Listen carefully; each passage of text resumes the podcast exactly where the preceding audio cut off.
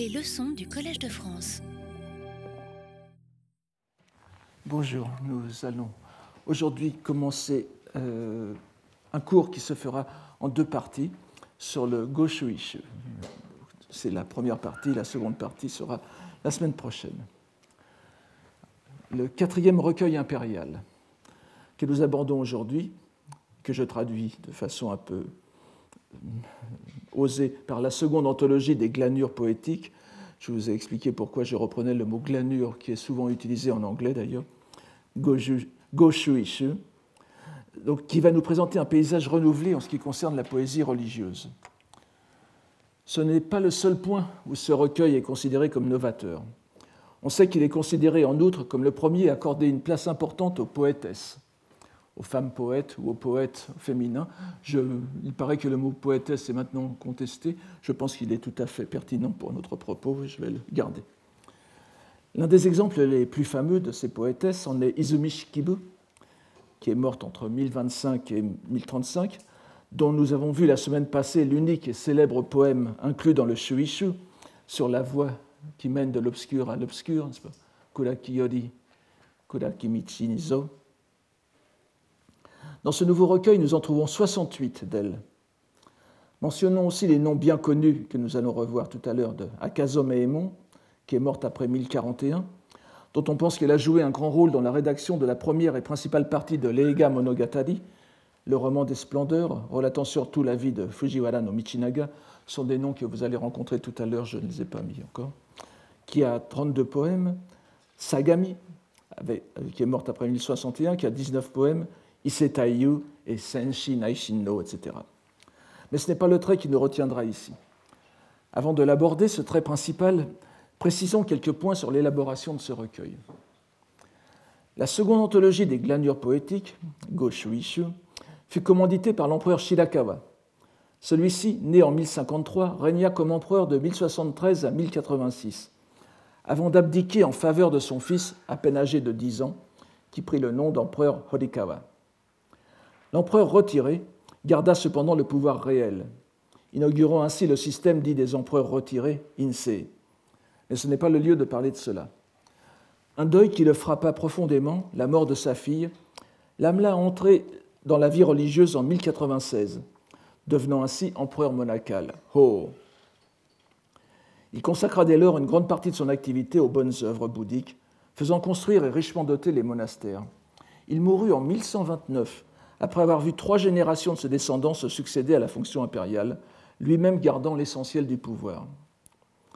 Nous n'avons pas à entrer, heureusement, car c'est très compliqué, dans les vicissitudes de son règne, très agité par sa lutte acharnée pour établir son pouvoir à l'encontre des grands courtisans, qui se partageaient le pouvoir réel à travers les fonctions de régent et membre du conseil impérial. Seisho, Kampaku, Dajo, Daijin, des termes que nous allons revoir avec les auteurs. Et aussi par la conduite arrogante des moines des grands monastères du Hiei et du Miidera, le Enryakuji et le Honjoji, de, les deux grandes branches rivales de l'école Tendai de l'époque, avec notamment ce, qu'on appelait les Sohei, les moines soldats. Et donc, euh, ce qui nous importe ici est de savoir que nous lui devons la rédaction de cette seconde anthologie des glanures, qui, commandée en 1075, fut achevée en 1086, l'année même où il renonça au pouvoir nominal. La rédaction en fut confiée à Fujiwara no no Michitoshi, 1047-1099, proche de l'empereur par la position de faveur dont jouissait sa sœur auprès du souverain. Participant actif aux réunions poétiques curiales, ces choix poétiques de Michitoshi, bien que la compilation fût dans une certaine mesure une œuvre collective comme toutes les autres, ne suscitèrent pas l'unanimité, comme on le voit par l'ouvrage critique qu'écrivit Minamoto no Tsunenobu, dont nous allons voir un poème tout à l'heure, la critique de la seconde anthologie, Nangoshui, je vous donnerai le titre tout à l'heure aussi, alors qu'il avait lui-même six poèmes admis dans le recueil, et beaucoup plus dans les suivants. Minamoto Tsunenobu était un poète beaucoup plus respecté que Michitoshi. Michitoshi écrivit en retour les dialogues sur la seconde anthologie des glanures, Goshui Mondo, dans lesquels il relate ses discussions avec Tsunenobu et reprend point par point euh, et répond à ses critiques. Vous ne serez pas surpris d'apprendre que ce quatrième recueil impérial est constitué lui aussi de 20 livres, suivant l'exemple du premier, et reprenant largement les rubriques désormais archétypales, les quatre saisons, les célébrations, les séparations, les voyages, les lamentations, les amours, les miscellanées. Il contient ainsi 1218 poèmes. Le chiffre n'est pas contesté puisque Michitoshi lui-même le dit dans sa préface, n'est-ce pas, qu'il a sélectionné 1218 poèmes et le recueil, les recueils que nous avons portent bien ce nombre. Cela fait euh, une centaine de poèmes de moins que le précédent, le Shuishu, et 200 de moins que le second recueil, qui était le, Gosenshu. Mais c'est un nombre malgré tout supérieur au Kokinshu, qui comportait, vous souvenez, vous vous souvenez 1110 poèmes. Près d'un tiers de ces pièces sont composées par des poétesses. Couvrant 130 ans environ de création poétique, on s'accorde à remarquer le caractère conservateur du choix des compilateurs, puisque les poètes précontemporains l'emportent en nombre sur les contemporains. Le trait le plus remarquable de ce recueil se trouve cependant au livre 20, le plus remarquable pour nous, qui est le sixième livre des miscellanées, Zoka, Zonouta. Et il est divisé en trois parties. Je commencerai par la dernière, parce qu'il concerne le moins notre propos. Le livre 20 donc, est composé en, trois parties. Je, vous le dis tout de suite, les Jingi, Shakyo et Haikai. Et cette dernière partie, euh, il faut quand même la présenter en quelques mots, ne serait-ce que pour satisfaire une légitime curiosité. Il s'agit de 21 poèmes classés sous la rubrique Haikai. Cette rubrique, cette rubrique reprend celle qui se trouvait déjà dans le Kokinshu. Nous, nous pourrions presque la traduire par facétie. Je ne pense pas que ce terme ait déjà été, utilisé pour traduire Haikai.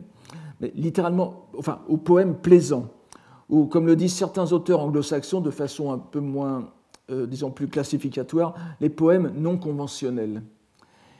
Ils relèvent de ce que nous pourrions appeler euh, les bons mots et sont donc considérés comme peu sérieux, non seulement par l'idée, l'image ou l'événement qu'ils illustrent, mais aussi par le vocabulaire qu'ils utilisent, en ce qu'ils contiennent parfois des mots considérés comme non poétiques. Il n'est pas utile d'essayer d'esquisser ici l'histoire de ce terme, qui, vous le savez, finit par se superposer avec celui de haïku, pour désigner toute autre chose. C'est sans doute parce qu'il s'agissait d'une rubrique inclassable que le haikai a été ainsi relégué à l'extrémité des miscellanées et du recueil lui-même. Il clôt le recueil. Rappelons que le haikai euh, dans le Kokinshu se trouve au livre 19, c'est-à-dire il est aussi dans les miscellanées, mais pas, euh, euh, relégué à la dernière place comme ceci. Avant de les quitter, je vous en présenterai trois, un isolé et deux, deux en dialogue, qui en donneront une idée générale. Le premier est de Izumi Shikibu, dont nous avons déjà lu plusieurs fois le poème angoissé sur les ténèbres qui entourent la vie humaine, que je vous ai mentionné tout à l'heure. Elle apparaît beaucoup plus détendue dans ce poème, pourtant adressé à un moine. On oserait penser qu'il s'agit du même Shoku à qui était destiné le sublime poème que nous avions cité sur l'obscurité. Un moine donc qui venait de faire tomber son éventail, comme le dit la notice, n'est-ce pas? Hoshi ogi otoshite o Voulant rendre un éventail, l'éventail qu'un moine avait laissé euh, tomber.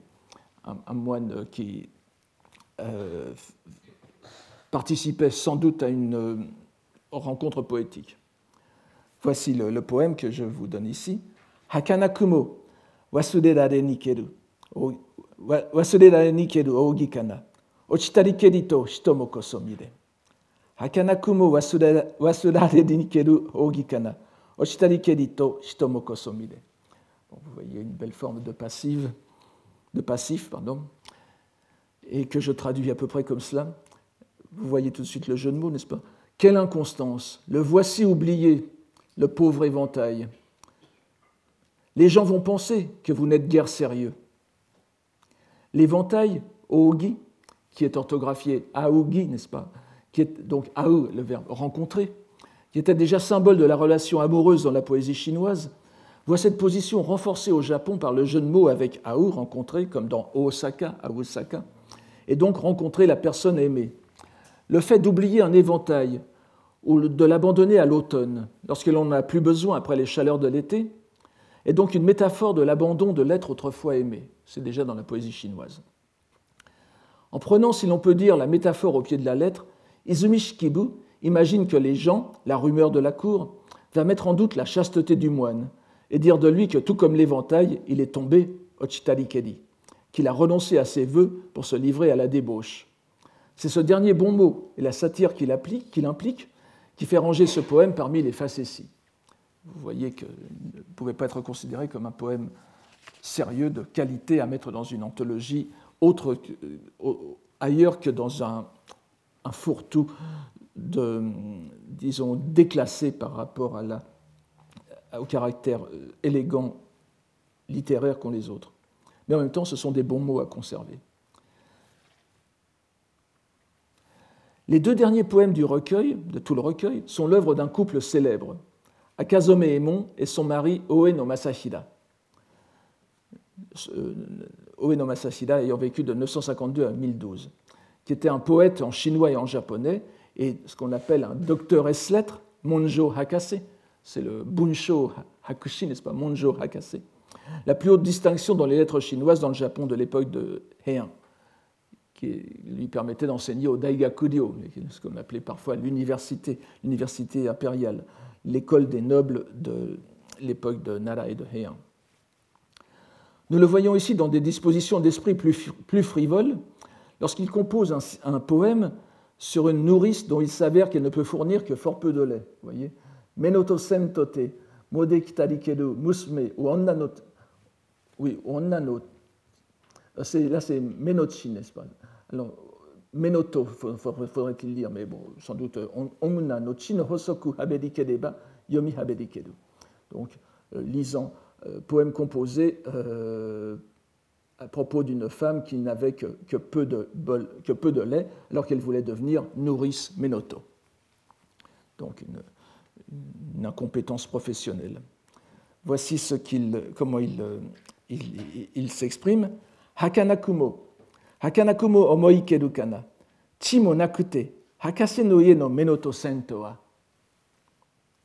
Vous voyez tout de suite le, le jeu de mots, n'est-ce pas? Je vais le traduire comme ça, on ne peut pas tout à fait. Vous verrez, j'ai essayé de faire un, pauvre calembour, mais quelle inconsistance en sa pensée, que si pauvre en lait, elle voulut se faire nourrice chez un docteur en lettres. Le sel du poème est contenu dans le jeu de mots sur chi, chi de titi, qui s'entend soit comme lait maternel, soit en tant que mot sino-japonais comme sagesse ou sapiens, n'est-ce pas? Chie no chi. Et cette sagesse que Masahira considère comme l'apanage des docteurs S-lettres dont il fait partie.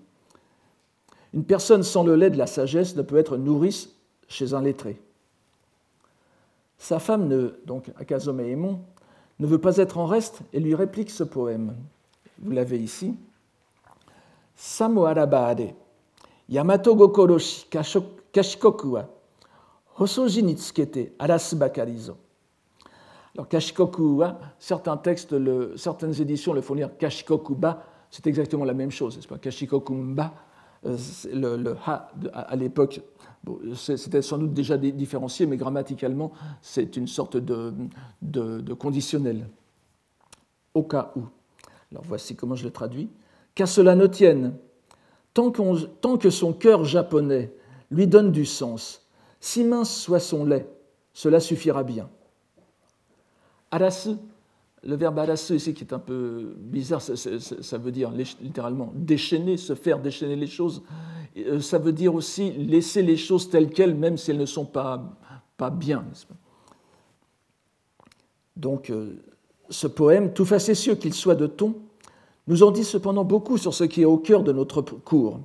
Le dialogue frisant parfois la confrontation entre la haute culture continentale, chinoise, ici représentée par le mari fier ou feignant de lettres de son titre de docteur en lettres, bien évidemment chinoise les lettres, et l'épouse, lui répliquant que le cœur japonais suffit amplement à compenser les insuffisances que son mari prête à la malheureuse nourrice.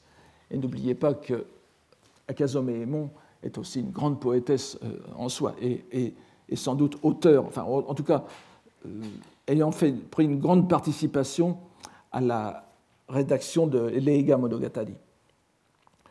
On a évidemment ici une, une assez ancienne euh, attestation de l'opposition qui sera formulée plus tard dans le binôme Karago-Koro-Yamato-Gokoro, le, le cœur chinois, l'esprit chinois et, l'âme japonaise, pourrait-on dire, Karazae Yamato, ou bien Karazae Yamato Gokodo, instituant contre le génie chinois fait d'érudition livresque le cœur japonais puisant ses racines au tréfonds de l'âme.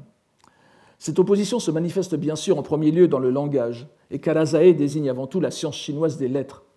Bien que sur le mode plaisant, nous avons ici les prémices de ce qui se développera de façon bien plus sérieuse à l'époque d'Edo, avec les études nationales et Motoori Norinaga, mort en 1801.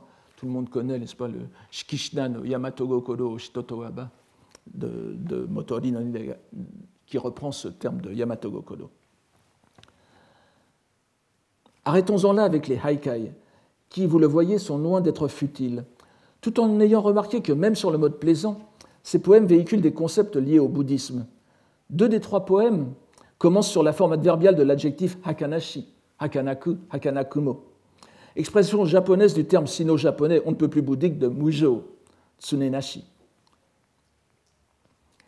Et vous vous souvenez de tous les poèmes sur le Yononaka, n'est-ce pas, les gens, le monde, le monde où nous sommes, notre société, dont Hakanashi est pratiquement l'adjectif obligé. Voyons à présent, ou plutôt jetons un dernier coup d'œil, un premier coup d'œil sur les deux autres parties de ce livre 20. La première est intitulée Jingi, les dieux, terme qui nous est devenu bien familier. La seconde est appelée Shakkyo, doctrine de Shakyamuni. Nous avons ici pour la première fois dans ces anthologies officielles clairement établi deux rubriques distinctes et mises en parallèle sur un pied d'égalité, la première consacrée aux dieux japonais, la seconde au bouddhisme. Il s'agit évidemment là d'une innovation considérable. Nous avions vu que le troisième recueil, le Shuishu, s'il avait consacré tout un livre, le dixième, à ce que nous, pourrions appeler les chants liturgiques, pardon, accompagnant les spectacles dédiés aux dieux, et appelés en conséquence les Kagurauta, n'avait pas, et pas plus que ses prédécesseurs, isolé ses poèmes en tant que shintoïstes. Même si nous l'avons vu aussi, les poèmes dédiés aux divinités étaient soigneusement expurgés de tout élément bouddhique, alors même que dans les poèmes recueillis dans ces anthologies, la pensée bouddhique était profondément enracinée. De façon symétrique, la deuxième partie de ce livre 20 est consacrée aux poèmes bouddhiques, cette fois bien définis comme tels, alors que, nous l'avons vu là encore, des poèmes insérés dans les recueils précédents se présentaient sans doute possibles comme des poèmes à thème bouddhique, des shakkyoka, reprenant les japonisant les termes mêmes du Sutra du Lotus ou célébrant telle ou telle doctrine bouddhique. Mais ils n'étaient pas marqués comme tels. Pour ne pas laisser de doute sur l'intention des compilateurs, chacune des deux sections de ce, recueil, donc de, ce Goshuishu, la section Shinto et la bouddhique, comportent exactement le même nombre de poèmes, 19 chacune. Cela ne peut être dû au hasard. Et ce sera d'ailleurs le seul exemple dans les huit premiers recueils, comme dans les restes des 21 anthologies, de parfait équilibre entre les deux.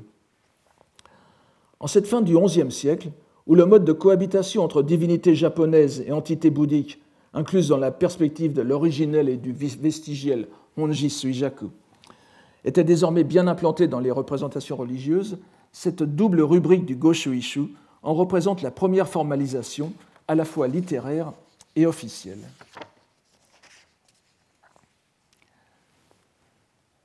Le lien entre la, piété bouddhique avérée de l'empereur Shirakawa, qui nous l'avons vu était devenu moine, ça, se fait souvent évidemment, mais ça implique quand même une certaine disposition d'esprit, et l'apparition d'une rubrique poèmes à thème bouddhique dans une anthologie officielle commanditée par ce souverain peut nous paraître évident. Mais il n'explique l'instauration parallèle d'une rubrique sur les dieux que dans le cadre de l'idéologie bouddhique de l'originel et du vestigiel, d'un point de vue bouddhique donc, et non pas dans un souci d'équilibre entre les deux religieux, entre les deux religions. Il est curieux de voir que les commentateurs et les historiens insistent sur la création pour la première fois d'une rubrique Shakkyo, sans revenir sur la création parallèle d'une rubrique sur les dieux, comme si une telle rubrique allait de soi, les dieux japonais, n'est-ce pas? Alors que nous sommes en réalité ici aussi en présence d'une innovation, puisque les titres donnés auparavant à des séries analogues de poèmes ne renvoyaient qu'à des genres particuliers concernant les divinités japonaises, Kaguda-uta ou bien euh, Kami Asobi no et qui ne semblaient pas avoir besoin pour exister d'être inscrites dans une rubrique définie. Ainsi, contre toute attente, et si nous nous fondons sur cet indice sûr qu'est le développement interne des anthologies impériales, nous sommes amenés à penser que la rubrique des divinités Jingi, est la conséquence de l'essor de l'idée fondamentalement bouddhique de base originelle et de traces descendues, d'originelle et de vestigielle, le Honji Suijaku. À la différence des deux recueils précédents, la seconde anthologie des glanures poétiques présente une autre caractéristique qui la relie directement au premier, au Kokinshu, celle de comporter une préface. Les deux suivants, le Gosen et le Shuishu, n'avaient pas de préface, je vous l'ai déjà dit. Et cette préface est l'œuvre du compilateur Fujiwara no Michitoshi. Il n'y en a qu'une, rédigée en japonais, et pas de préface en chinois avec laquelle elle dialoguerait, ce que nous allons retrouver dans, les deux, dans, les, dans deux recueils ultérieurs. Il est cependant évident que dialogue il y a, cette fois directement avec la préface de Kinotsura Yuki, celle du Kokinshu, dont elle reprend la structure générale et même des expressions, tout en menant plus strictement son propos, qui est de relater les circonstances de la compilation du recueil et l'intention qui y présida. C'eût été évidemment le lieu où chercher les raisons qui ont mené à la constitution des deux rubriques qui nous intéressent, en même temps que l'expression d'un sentiment religieux particulier qui puisse nous expliquer cette innovation. Malheureusement, on n'y trouve rien de tel. Comparé à la préface du Kokinshu, les dieux japonais brillent ici par leur absence. Nulle allusion, n'est faite à l'origine divine de la poésie japonaise. Plus étrange encore, on n'y voit pas même esquissée ni reprise l'idée d'un statut spécial de la langue japonaise comme l'expression du cœur du peuple, telle qu'on la trouve dès le début de la préface de Tsurayuki, que tous les écoliers japonais connaissent encore, n'est-ce pas? Yamato utawa hito no kokoro tane toshite yorozu no koto no ha tozo nikeru. Certes, allusion y est faite au kotonoha, kotoba, les mots, les feuilles des mots, les feuilles de parole, les mots, mais dans un contexte essentiellement littéraire. Fujiwara no Michitoshi se situe avant tout dans la tradition éditoriale des anthologies poétiques qui l'ont précédé et fait part de préoccupations qui ne se situent que dans ce cadre. Je voudrais en passant vous mentionner que cette préface a été traduite intégralement dans le grand livre de Edwin Cranston, euh, A Waka Anthology, dans le volume 2, n'est-ce pas, Grasses of Remembrance. Voyons-en quelques, quelques extraits de cette préface. Ah, excusez-moi, ce sont ici les, les, mots que je vous avais donnés tout à l'heure, donc les, euh, Shidakawa Tenno, Fujiwara Michitoshi, euh, Minamoto no Tsunenobu, le Nango Shuishu et le Goshui, Mondo. Alors voici, voici les, premiers, les, premiers, mots de, de, de, la préface japonaise de Michitoshi. Vous voyez qu'elle est bien différente de celle de, de Tsurayuki. Wayakimi no ame no shita, shiroshimeshite yori konokata, yotsu no umi, nami no koe kikoezu, kokotsu no kuni, kokonotsu no kuni, mitsugimo no tayuru koto nashi. Depuis que notre Seigneur a pris en sa considération le royaume sous le ciel, c'est-à-dire depuis que Shirakawa est devenu souverain, est devenu empereur. Shiroshimesu, Shirashimesu, c'est euh, être aux affaires, prendre connaissance des affaires du pouvoir. Donc, depuis que notre Seigneur a pris en sa considération le royaume sous le ciel, sur les quatre mers, le bruit des vagues ne s'entend plus, c'est-à-dire le bruit des tempêtes. Le tribut des neuf provinces ne s'interrompt plus c'est de la euh, rhétorique chinoise, mais vous voyez que ce, n'est pas que la mer n'est plus de vagues, mais l'univers, le, monde que l'on connaît s'est apaisé. Les neuf provinces, ce sont les provinces chinoises, mais enfin, euh, c'est appliqué au Japon ici. Le seigneur en question est bien sûr l'empereur Shirakawa, qui, nous l'avons vu, est devenu le 72e souverain japonais en 1073. Si les idées de quatre mers et de neuf provinces ou royaumes, Kyushu, ce n'est pas la peine de faire le rapport avec l'île japonaise de Kyushu, ce n'est pas notre euh, propos ici, sont on ne peut plus chinoises, la phraséologie est parfaitement japonisée et en soi programmatique. D'une façon générale, il n'y a pratiquement pas de composé sino-japonais dans cette préface. Cela est normal, me direz-vous, mais illustre ici d'autant mieux, à mon sens, le procédé de transposition que nous avons déjà vu mis en œuvre entre les préfaces chinoises et japonaises du Kokinshu. Que la transposition ne s'ouvre pas vers une vision du monde japonais, l'invasion du monde japonaise, mais transmet seulement la chinoise. Il faudra s'en souvenir pour les préfaces des recueils suivants. Après cette brève description quelque peu obligée de l'ère de paix ouverte par l'empereur, paix très relative, Michitoshi de poursuivre. Oyoso yorozu no nakani hana no haru tsuki no aki ori munashiku nam owashimasu. D'ordinaire, au milieu de la myriade d'activités quotidiennes, que ce soit au printemps avec les fleurs, à l'automne avec la lune, quand l'occasion l'exige, il lui est difficile, à l'empereur, de la laisser passer vainement, sans rien faire. Le courtisan révèle ici le grand intérêt de l'empereur pour l'activité poétique, qui l'amène, malgré les nombreuses occupations de sa charge, à ne pas laisser passer les occasions de composition que sont la vision des fleurs épanouies ou dispersées au printemps ou de la pleine lune à l'automne, des topoi poétiques bien connus. Tout le monde l'aura compris, et il n'y aurait pas lieu de s'attarder plus longtemps sur cette phrase, n'était la présence d'un terme qui avait déjà attiré notre attention dans la préface du Kokinshu, celui de Kotowaza. On se souvient que la phrase était, dans le Kokinshu, Yononaka ni aru shito, koto waza shigeki mono nareba,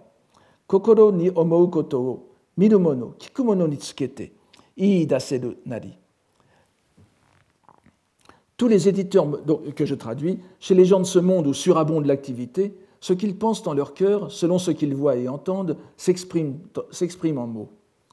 Tous les éditeurs modernes de ce texte fondamental, je le répète, s'accordent à faire de kotowaza, dans le kokinshu, un composé de deux termes japonais signifiant fait et activité, en le soulignant dans leurs éditions modernes par la présence d'un point médian entre koto et waza, voire en, substituant les caractères chinois correspondant à la graphie en kana de tous les anciens manuscrits.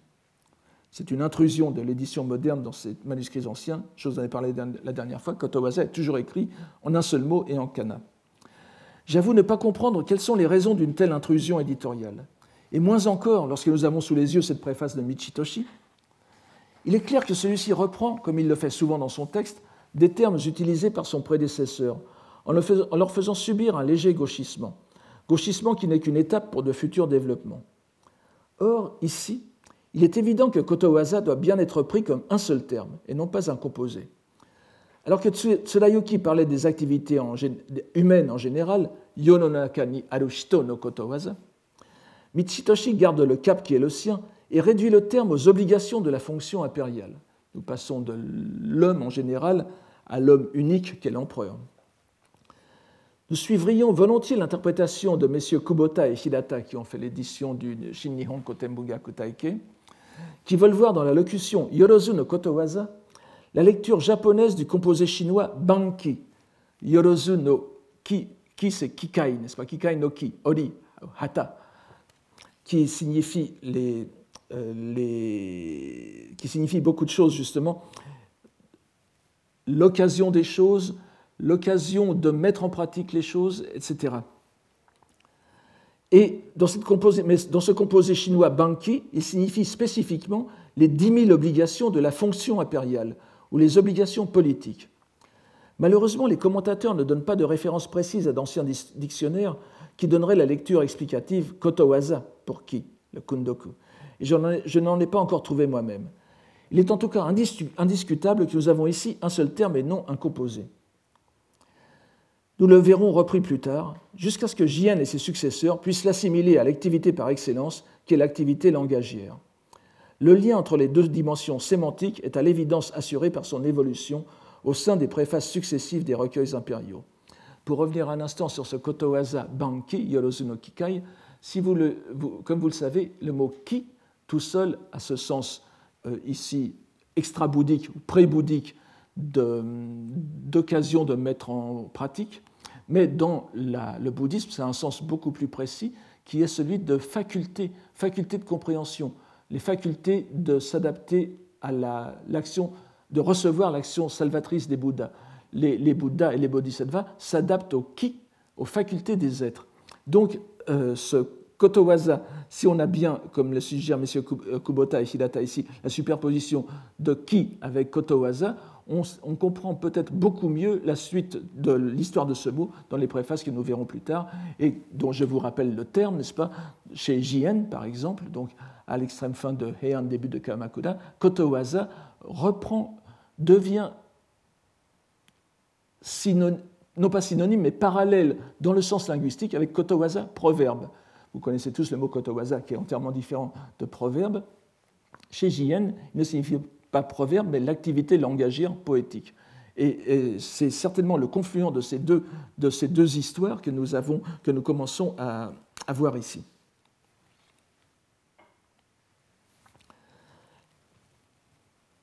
Je vous donne le, texte ici. En conséquence, poursuit le texte, ceux qui à ses, côtés le servent, Shikaku Saburai, comme ceux qui de loin en entendent parler, Toku Kikushito, fredonnent sans cesse des poèmes à la lune ou au vent, c'est le terme azakeru qui est utilisé ici, et ne manquent jamais de louer les fleurs ni de s'apitoyer sur les oiseaux, de s'émouvoir des oiseaux.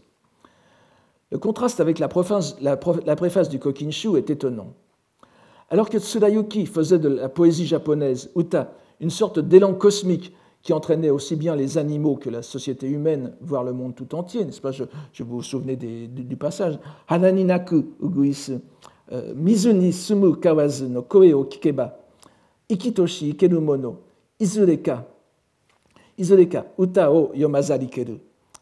Le, la fauvette ou le rossignol qui chante parmi les fleurs, la grenouille en sa demeure aquatique, quand on entend leur voix, de tout ce qui vit, est-il être qui ne compose son chant? Ça, c'est pour le, monde en général. Et pour les hommes, Chikara omo irezushite, ametsuchi ogokashi, meni mienu onikami omo awareto omo ase, otoko omuna no naka o omo yawarage, eh, takeki mononofu no kokoro omo nagusamu wa utanari. Ceux qui, sans recours à l'effort, remuent ciel et terre, inspirent la pitié aux esprits invisibles, adoucissent les rapports entre hommes et femmes, apaisent le cœur des farouches guerriers, c'est la poésie. Ça, c'est la préface de Tsudayuki. Et vous voyez à quel point le, ton est différent, puisque ici, Michitoshi présente le regain d'activité poétique de son époque comme l'effet de l'influence impériale auprès de la cour, Chikaku, comme des fonctionnaires de province, Toku ni Oru Shitobito. Sans que ce soit explicite, mais de façon clairement compréhensible, la poésie est présentée comme le fruit d'une volonté courtisane, le souci de plaire à l'empereur. Et l'anthologie en est donc la conséquence logique. Tsueni on asobi no amari ni shikishima no yamato uta o atsume saseta mo koto ari. Shuishu ni irazaru shuishu n'est-ce pas? Shuishu ni irazaru nakagoro no okashiki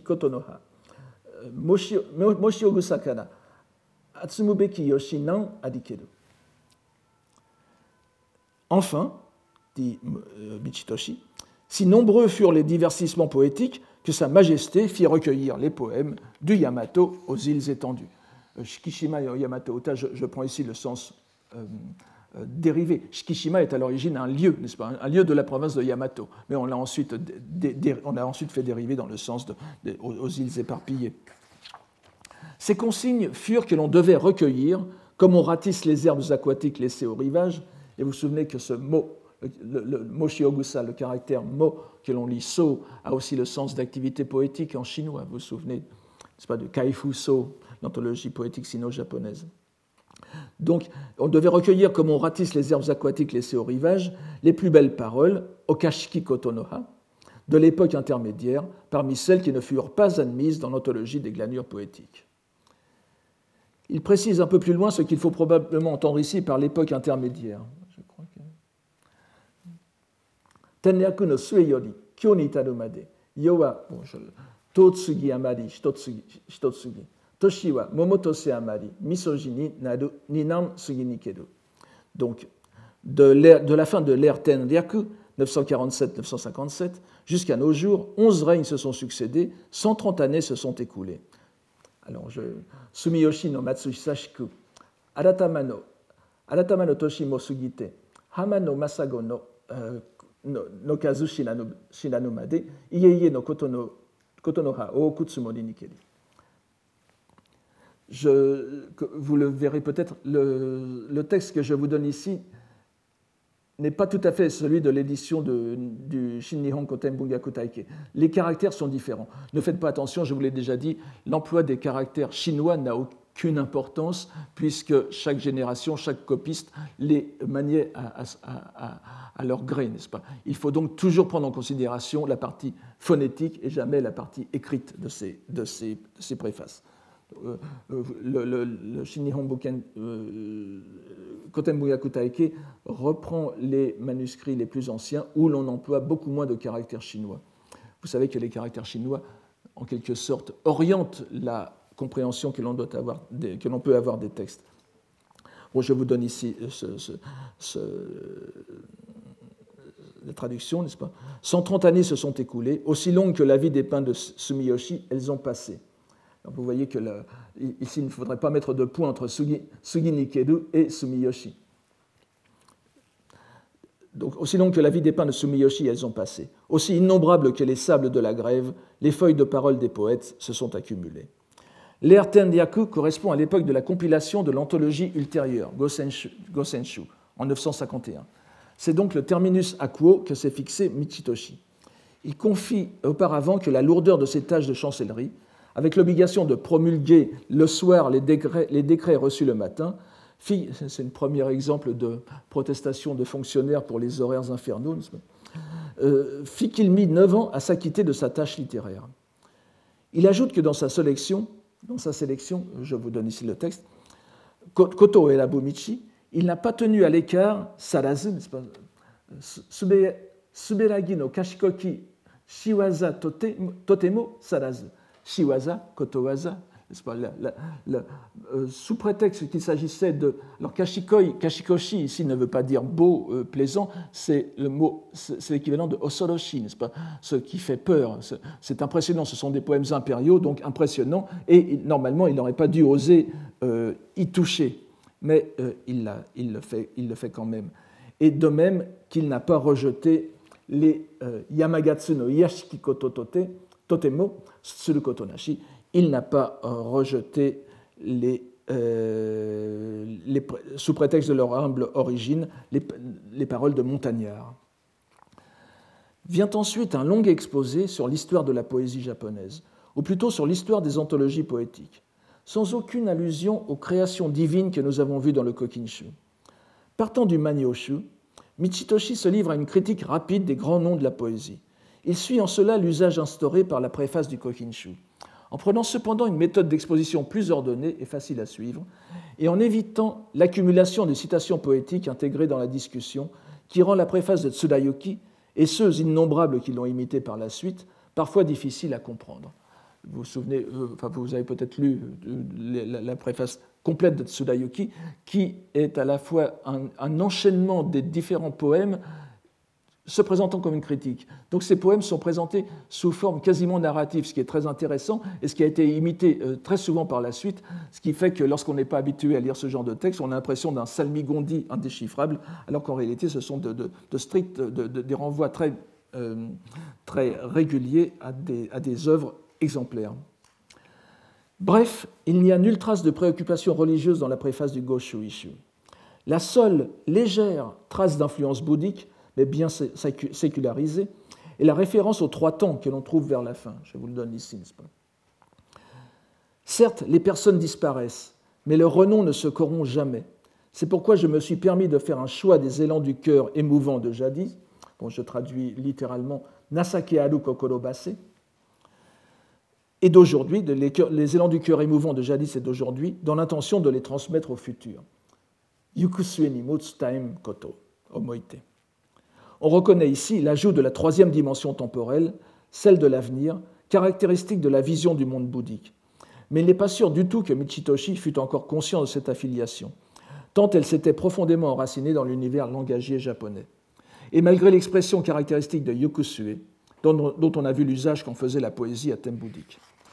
Nous ne pourrons donc pas savoir à la lecture de cette préface pourquoi le compilateur a institué pour la première fois une rubrique poétique des divinités et du bouddhisme dans une anthologie officielle.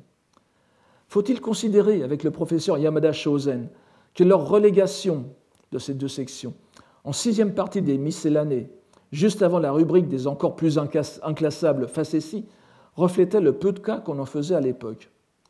Cela est certes possible, à moins qu'il ne s'agisse d'un reflet de l'embarras du compilateur pour leur donner une place adéquate, ailleurs, au milieu par exemple, comme dans le Shuishu, vous souvenez, les poésies de, de Kagura Uta étaient au livre 10 euh, du, du, Shuishu. Si l'on considère le premier recueil suivant, qui accorde une rubrique à ses poèmes. Nous voyons que le Senzaishu, le septième, consacrera le livre 19 au Shakkyoka et le livre 20 au Jingika, les facéties constituant une sous-rubrique des miscellanées au livre 18.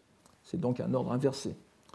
J'ai déjà fait remarquer que l'ordre est inversé, cette fois dans le, par rapport à ce, à ce Senzaishu, dans le Shinkokinshu, comme si la prééminence de la dernière place était donnée intentionnellement au poème bouddhique. Dans le Shinkokinshu, très très bouddhisé, encore plus que le Senzaishu, c'est chaque kyoka qui, qui, qui, ferme le recueil. On a donc l'impression que l'embarras classificatoire du Koshu-Ishu s'est résolu en place d'honneur interchangeable dans les recueils suivants. Nous aurons bien sûr l'occasion de revenir sur la question. Avant cependant d'aborder ces deux rubriques sur les dieux et les Bouddhas, voyons rapidement s'il se trouve dans les autres livres des poèmes qui peuvent correspondre à une vision religieuse shinto ou bouddhique. Comme dans les autres recueils,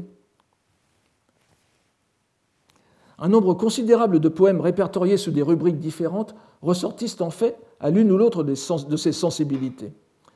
Comme de juste, c'est au livre 2, celui des célébrations, Ga, que nous trouverons les poèmes accompagnés de symboles auspicieux liés aux divinités et aux toponymes japonais, souvent religieux. Ainsi ce poème, où nous retrouvons l'image des grains de sable, composé par Kiyohara no Motosuke, l'un des 36 immortels, pour célébrer, ce que dit la notice, n'est-ce pas, pour célébrer la naissance d'un fils du gouverneur de Ki, Ki no Kuni, dans à peu près le Wakayamaken actuel. Ce, gouverneur, le nom du gouverneur importe peu. Je vous donne le, texte ici, je ne le lirai qu'une fois parce que le temps commence à nous manquer. Yorozu kazoen mono wa kinokuni no chihiro no hama no masago narikeri.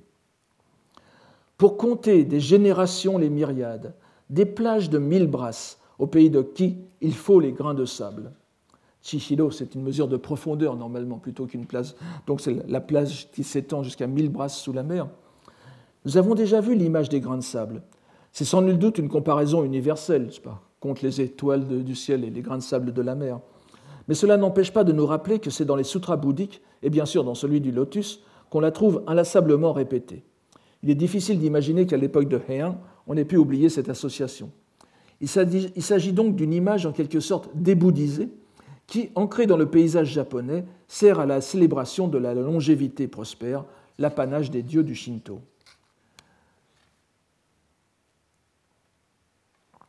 nous avons du même, poème, du même poète une pièce célébrant la fête du port de la jupe extérieure, mo. Je, traduis comme cela pour euh, faute de mieux. Ça peut être aussi le, tablier, le tablier extérieur, mais le, port du premier tablier, ça ne fait pas très solennel pour euh, ce, genre de rite.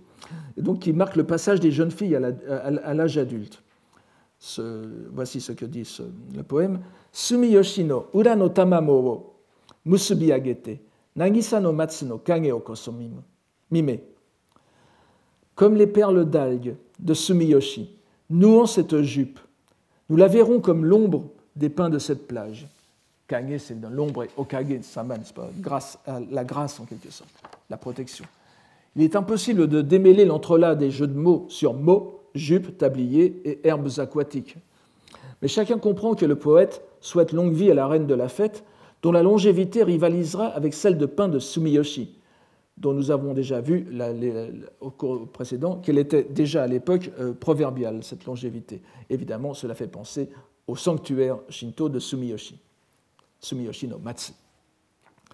Dans un autre poème de célébration, nous retrouvons le même exemple de, réutilisation d'une image continentale, si je puis dire, c'est-à-dire transmise euh, à la fois de l'Inde et de la Chine par l'intermédiaire des sutras traduits en chinois.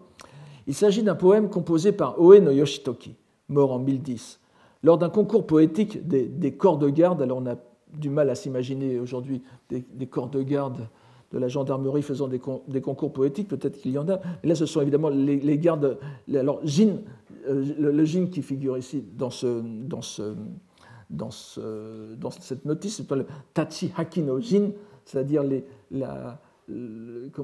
heures de service du corps de garde. Donc on peut s'imaginer que, euh, alors que l'empereur Sanjo était encore prince impérial, ces, gardes du corps rapprochés, lorsque l'empereur dormait euh, euh, dans, un endroit, peut-être lors d'une excursion, se réunissaient, autour d'un brasero, ou peut-être pour faire ses poèmes. Donc voici le, poème. Kimi ga yo chiyo ni hitotabi iru chiri no shiraku yamato narumade. Je le répète parce qu'il est important. Kimi ga yo chiyo no hitotabi iru chiri yamato narumade. C'est une sorte de, souhait, n'est-ce pas? Votre règne, Seigneur, qu'une fois en mille siècles se déposant, un grain de blancs nuages entourés deviennent montagnes. J'essaye de suivre le, rythme du poème, enfin en tout cas l'ordre du poème. Tout le monde reconnaît ici une forme du proverbe populaire Chinimo Tsumoreba Yamatonaru. Et les commentateurs renvoient à ce sujet un célèbre poème de Po Chui, Pai Chui, de 9e siècle, la fin des Tang, 772-849. Mais on ne relève pas que notre poème s'agrémente d'une précision importante ce ne sont pas seulement les grains de poussière qui sont déposés, qui deviennent montagnes, mais ce sont les grains de poussière déposés un par un tous les mille ans. Un grain de poussière tous les mille ans, n'est-ce pas? Chiyoni Shitotabi. Or, ce mode de compter est typique des, textes bouddhiques indiens, traduits en chinois, comme par exemple, pour donner une, idée de la longueur d'un kalpa, un go, vous savez, un âge cosmique, un, un néon EON, euh, qui, est l'unité de mesure standard des, textes bouddhiques, euh, les kalpas sont évalués de plusieurs façons. L'une des façons qui se retrouve souvent, et en particulier dans le Daichi Doron, c'est effleurer tous les 100 000 ans, tous, les 100 ans ou tous les 1000 ans d'un voile très léger une montagne haute comme le Sumeru, c'est-à-dire l'Everest à peu près, etc. Donc vous voyez, c'est un temps très long, et ce, euh, ce euh, fait directement allusion à cela. L'enjolivement apporté par le, poète japonais à l'image de Pochuyi est donc inspiré des textes bouddhiques, mais cela n'influe en rien sur son contenu qui reste strictement à l'écart du bouddhisme. C'est en quelque sorte une, influence inconsciente. Donnons encore deux exemples de poèmes de célébration implantés dans la géographie religieuse japonaise. D'abord celui de Minamoto no Tsunobu, dont nous avons euh, parlé tout à l'heure, qui est ici présenté sous son nom officiel de Mimbukyo, n'est-ce pas, sorte de ministre des Affaires civiles, dans un concours poétique palatin euh, qui a eu lieu en 1078. Donc ce poème est le suivant. Kimi ga kamikaze ya mimosogawa no suman kagiri wa le, Mososogawa, la, la Mososogawa, c'est Isuzugawa, n'est-ce pas, le fleuve qui traverse le sanctuaire de le sanctuaire shinto de Issei, et qui est aussi un, haut lieu poétique.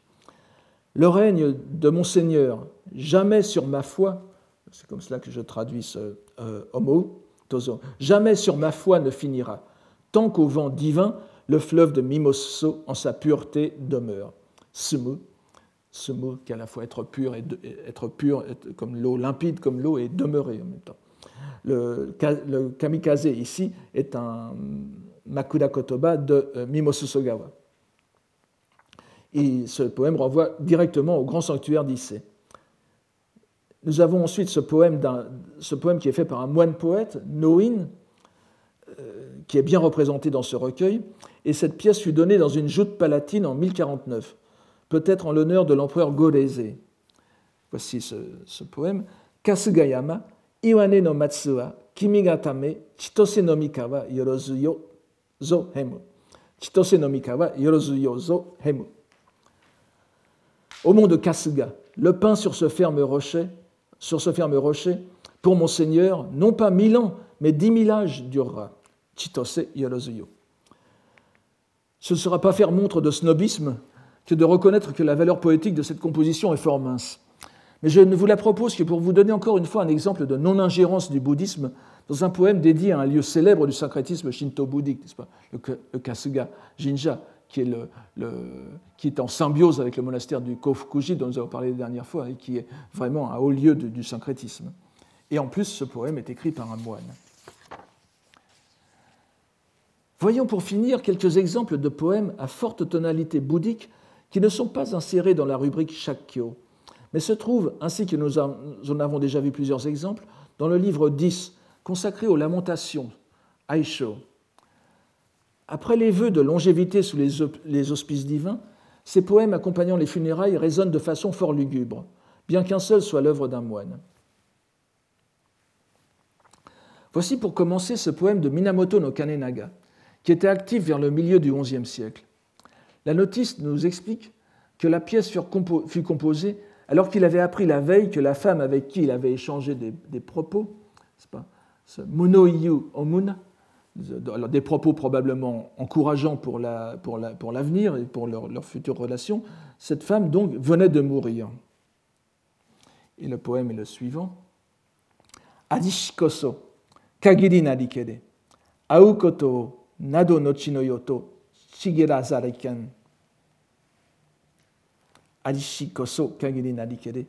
Ce fut bien là la dernière fois. Notre rencontre en une autre vie, que ne l'aviez-vous promise? Nous sommes ce qui s'est passé à ce moment-là, ça a été la fin de la première et la dernière fois. Et euh, pourquoi ne m'avez-vous pas promis à l'époque que nous nous reverrions dans une vie future? Donc ce mélange de galanterie et de tristesse, cette lamentation ne s'entend bien sûr que dans un contexte bouddhique, bien que l'on ne puisse le confondre avec un poème édifiant et qu'il ne risquait, pas d'être mis dans la rubrique Shakyo. Serait il plus vraisemblable en revanche pour ce poème d'Izumi Shikibu, que nous rencontrons ici encore une fois, sous un jour moins galant que tout à l'heure, avec son moine à l'éventail déchu? La notice explique qu'alors qu'il faisait retraite en un temple de montagne, Yamadera, ni Komori c'est un peu, vous savez, ce sont des choses qui arrivent souvent dans le Genji Monogatari, aller aussi, pour une raison de santé, par exemple, si vous avez une maladie que les médecins n'arrivent pas à expliquer euh, autrement que par un, retour karmique ou l'influence d'un mauvais esprit, vous alliez, d'un mauvais esprit, d'un esprit mauvais plutôt, vous alliez dans un temple de montagne faire quelques euh, euh, séances de, de, prière et surtout de, purification auprès d'un moine. Donc, elle voit, voyant des funérailles, et remarquez le, remarquez le mot intéressant qui est utilisé par, la, par la notice en tout cas, ce, sur le. Bon, nous, le, reverrons. Euh, je, n'ai pas le temps d'assister. Ce tokakusu, n'est-ce pas? Tonikakusuru, c'est faire quelque chose, faire quelque chose comme ci, comme ça, mais c'est un euphémisme ici pour tokakusuru, c'est-à-dire euh, faire ce quelque chose qui convient en cas de mort. Pas? Donc, faire des funérailles. C'est un terme bien attesté par ailleurs. Et le poème est le suivant Tachinobori, Tachinoboru keburi ni tsukete omou kana. Itsumata shito no kakumin. Le kaku-min ici euh, explique peut-être pourquoi on a utilisé tokakusu dans la, la notice. Enfin, c'est une supposition. À cette fumée qui s'élève, de pensées. Un jour ce sera moi, qu'un autre ainsi verra. C'est moins une lamentation qu'une réflexion lucide sur l'impermanence, d'une tonalité édifiante qui ne dépaillerait, pas comme poème à thème bouddhique. On pourrait très bien en faire un, un Shakyoka. Le poème suivant montre un sentiment moins construit, sans doute d'autant plus sincère. Il est de Fujiwara no Yukinari, aussi appelé Kose, n'est-ce pas, comme la lecture onde des, caractères. Il exprime sa tristesse lors de funérailles impériales, celle de l'empereur Enyu en 991. Voici le poème. Okurejito, tsune no miyuki wa keburi ni sowanu tabi kanashisa. Ce n'est pas pour cette description du regret de ne pouvoir accompagner l'empereur en son dernier voyage, euh, parce que c'est ce que dit ce poème, n'est-ce pas? Jamais en retard aux cortèges impériaux, Miyuki, aux excursions impériales d'autrefois. Donc, jamais en retard aux cortèges impériaux, je me précipitais. Mais la fumée, je ne l'accompagnerai en son triste voyage, la fumée du, bûcher. Mais j'ai choisi ce poème pour attirer l'attention sur un jeu de mots bouddhique qui semble avoir échappé aux commentateurs, lesquels ne relèvent que la superposition entre tabi, voyage, et tabi, cette fois, n'est-ce pas, cette fois-ci, qui est, euh, qui est, qui euh, no Tabino Kanashisa, n'est-ce pas ici. Il me paraît pourtant évident, si l'on se rappelle, et vous le voyez peut-être aussi vous-même, que si l'on se rappelle que les manuscrits anciens ne notent pas les signes de sonorisation des consonnes, que le jeu de mots est plutôt, non pas entre tabi, le voyage, et tabi, la, foi, la, la foi une fois, deux fois, Ce n'est pas du tout tabi la chaussette, n'est-ce pas Mais c'est dabi, la crémation, le mot sanskrit de crémation, terme indien translittéré qui semble venir, d'après les spécialistes, d'un mot apparenté au pali japeti et au sanskrit chapayati, bien que je ne crois pas trop à cette étymologie, qui signifie détruire plutôt que brûler, mais qui désigne bien dans la phraséologie euh, bouddhique japonaise la crémation. Et le tabi no kanashisa, c'est aussi dabi no kanashisa. La tristesse porte bien sur le dernier voyage, celui de la crémation. Ainsi, la présence cachée de ce terme éminemment bouddhique au sein du poème constitue un signe religieux qu'on ne peut ignorer, même si la mention de la fumée, indique déjà suffisamment que nous, sommes, devant un rituel bouddhique. Venons-en à un poème composé par un moine du Tendai, de la tendance Miidera, Chumio, mort en 1054, qui n'a que deux pièces dans ce recueil, mais celle-ci est particulièrement riche en allusions bouddhiques, bien digne du pont de la loi, pont de Dharma, n'est-ce pas, Hokkyo, qui était son grade monastique. Ça vient tout de suite après euh, Sojo, Sozu, Hokkyo, et qui indique des grades plutôt euh, des, gens versés dans la discipline monastique, le. La notice explique que le poème fut composé au matin du retour des funérailles de l'illustre Fujiwara no Michinaga, héros de l'Eiga Monogatari, qui eut pendant 30 ans le pouvoir effectif à la cour impériale. Donc, au retour des funérailles, la neige s'était mise à tomber. Vous le voyez sur la, notice ici. Euh, le poème est le suivant. Takinitsuki, yuki ha, euh, toribeno wa, tsuru no hayashi no kokochi koso. Takinitsuki, yuki furushikeru toribeno wa, tsuru no hayashi no kokochi.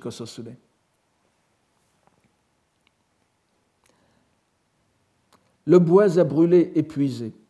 Voici que la neige est tombée sur le champ de Tolibé. En mon cœur, je crois voir la forêt des grues. Tolibeno était un champ de crémation situé à l'est de Kyoto, non loin du Kiyomizudera. C'est encore actuellement un cimetière, thème de bien des poèmes et de scènes romanesques ou théâtrales à résonance funèbre, jusqu'à l'époque Meiji. Le toponyme est au centre du poème, entouré en son début et à la fin de deux allusions fort claires au nirvana du Bouddha. Le bois à brûler est tiré du chapitre de prologue du Sutra du Lotus que je vous donne ici, n'est-ce pas? Bushiya Metsudo Nyoshinjin Kametsu, Hotoke Konoyo Meshi Tamo Koto Takinitsukite, donc Takinitsuki, Hinoki Yuruga Gotoshi. L'éveillé cette nuit-là passa en disparition, comme s'éteint le feu à l'épuisement du bois à brûler. Et le poète joue sur le sens concret de la crémation de Michinaga, donc le bois utilisé pour cette crémation, et sur le sens figuré du nirvana du Bouddha. De même, la forêt des grues est une métaphore bien connue en Chine et au Japon, décrivant le miracle des arbres Shala, Sarasoju, entre lesquels le Bouddha se coucha pour entrer dans l'extinction, et dont les fleurs blanches s'épanouirent, faisant songer au plumage des grues. Le bois des grues, Kakurin, n'est autre que le nirvana lui-même. On peut se dire que l'assimilation du puissant homme politique que fut Michinaga au Bouddha Shakyamuni est un tout petit peu forcée. Même s'il était entré dans la voie bouddhique au Todaiji en 1018 et avait passé le reste de sa vie à bâtir et embellir le temple Hojoji, à présent disparu, dans le quartier de Kyogoku, à la capitale. Mais c'est évidemment la blancheur de la neige d'une part, faisant penser au kakurin, et le bois de crémation qui évoque irrésistiblement cette image chez le pieux moine. Image certes on ne peut plus consolante pour un fidèle bouddhique le grand conseiller est passé sur l'autre rive, comme le Bouddha lui-même. Je voudrais pour terminer présenter un cas curieux qui enjambe les deux catégories bouddhiques et shinto et voit la même image utilisée dans deux situations fort différentes. La première est la plus classique. Il s'agit d'un poème de Fujiwara no Asamitsu, 951-995, sur les funérailles de l'empereur Ennyu, que nous avons déjà mentionné lesquelles furent faites à Murasakino, lieu situé au nord de la capitale, de, Kyoto. La notice nous explique que le poème fut composé lorsque le poète songea qu'en ce même endroit, l'empereur avait à deux reprises, à un an d'intervalle, fait d'une excursion de Nouvel An, Nenohi Asobi. Nenohi Sesasetamaishi Kotonado Omoidas Idete. Donc c'était des, des occasions tout à fait joyeuses. Murasakino signifiant la plaine violette ou empourprée, comme je me permets de le traduire en reprenant le mot de Henri Corbin, L'association d'idées s'accomplit tout naturellement dans l'esprit du poète, comme nous allons le voir. Ce poète que vous avez là, ce poème. Murasaki no, Murasaki no kumo no kakete mo, omoiki ya, haru no kasumi ni nashite mimto wa. Kakete vient à la fois du verbe kaku, kakedu, kakuru, et kakete avec une interrogation ou une négation à la fin, qui veut dire keshite. Euh, certainement, euh, certainement pas, je n'aurais pas osé, je n'aurais pas, dû oser les voir. Et voici le poème. Les nuées empourprées. Comment ai-je pu concevoir cette pensée? Et comme brume de printemps, ai-je osé les voir? Les nuées empourprées, nous les connaissons bien.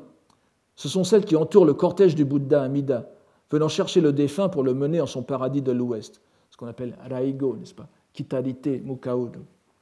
C'est en même temps les lueurs du bûcher de crémation, tout cela suscité par le, toponyme de Murasakino. Mais le souvenir des excursions de printemps l'amène à inverser le sens de ses émotions et à se remémorer les jours heureux en cette triste occasion, ce dont le poète ressent quelque embarras. Murasakino, donc faisant penser à Murasaki no Kumo, dans la mort de l'empereur, qui, ira passer dans le, paradis d'Amida, mais en même temps le souvenir des jours heureux des excursions de Nouvel An à Murasaki. Non, à Murasaki no.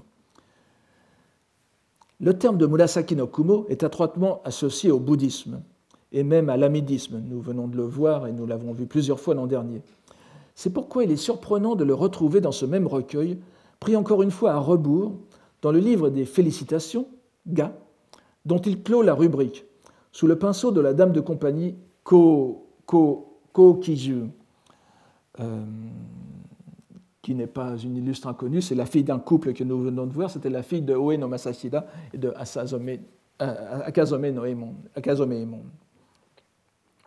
qui compose ce poème en apprenant que sa maîtresse alors, euh, il est dit dans le, dans la, dans le Kotobagaki, n'est-ce pas Yome, Yome et à l'époque, elle était encore la, la, princesse impériale Teishi, qui devient impératrice et qui, ensuite deviendra, entrera dans les ordres sous le nom de Yome Moin.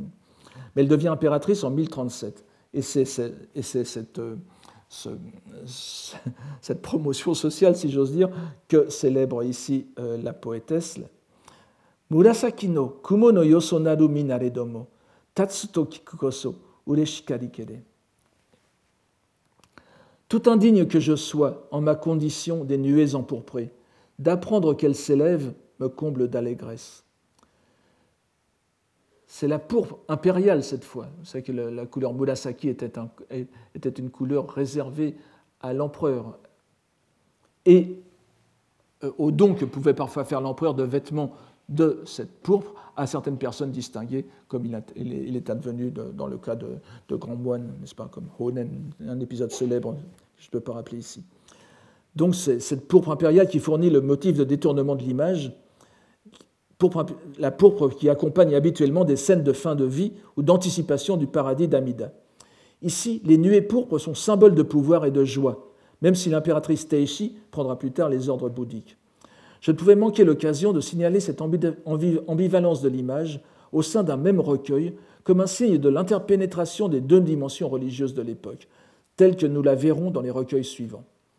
Mais il nous faut d'abord revenir à nos deux rubriques des dieux et des Bouddhas. Ce sera le sujet du prochain cours. Et je vous remercie.